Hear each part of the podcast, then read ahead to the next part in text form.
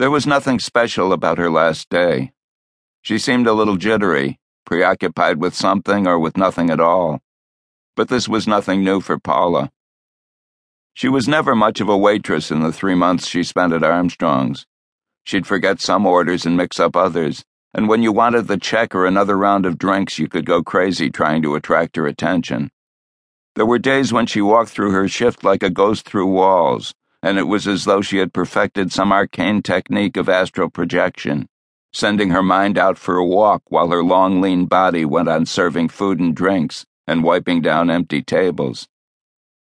She did make an effort, though. She damn well tried.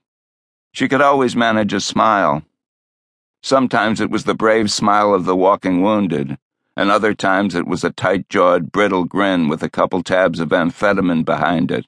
But you take what you can to get through the days, and any smile is better than none at all.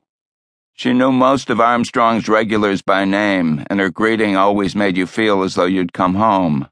When that's all the home you have, you tend to appreciate that sort of thing. And if the career wasn't perfect for her, well, it certainly hadn't been what she'd had in mind when she came to New York in the first place.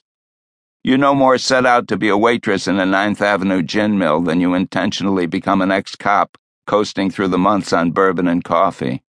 We have that sort of greatness thrust upon us. When you're as young as Paula Wittlauer, you hang in there, knowing things are going to get better. When you're my age, you just hope they don't get too much worse.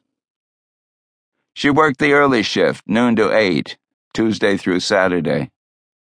Trina came on at 6, so there were two girls on the floor during the dinner rush. At 8, Paula would go wherever she went, and Trina would keep on bringing cups of coffee and glasses of bourbon for another six hours or so. Paula's last day was a Thursday in late September. The heat of the summer was starting to break up. There was a cooling rain that morning, and the sun never did show its face. I wandered in around four in the afternoon with a copy of the Post and read through it while I had my first drink of the day. At eight o'clock, I was talking with a couple of nurses from Roosevelt Hospital who wanted to grouse about a resident surgeon with a Messiah complex. I was making sympathetic noises when Paula swept past our table and told me to have a good evening. I said, You too, kid. Did I look up?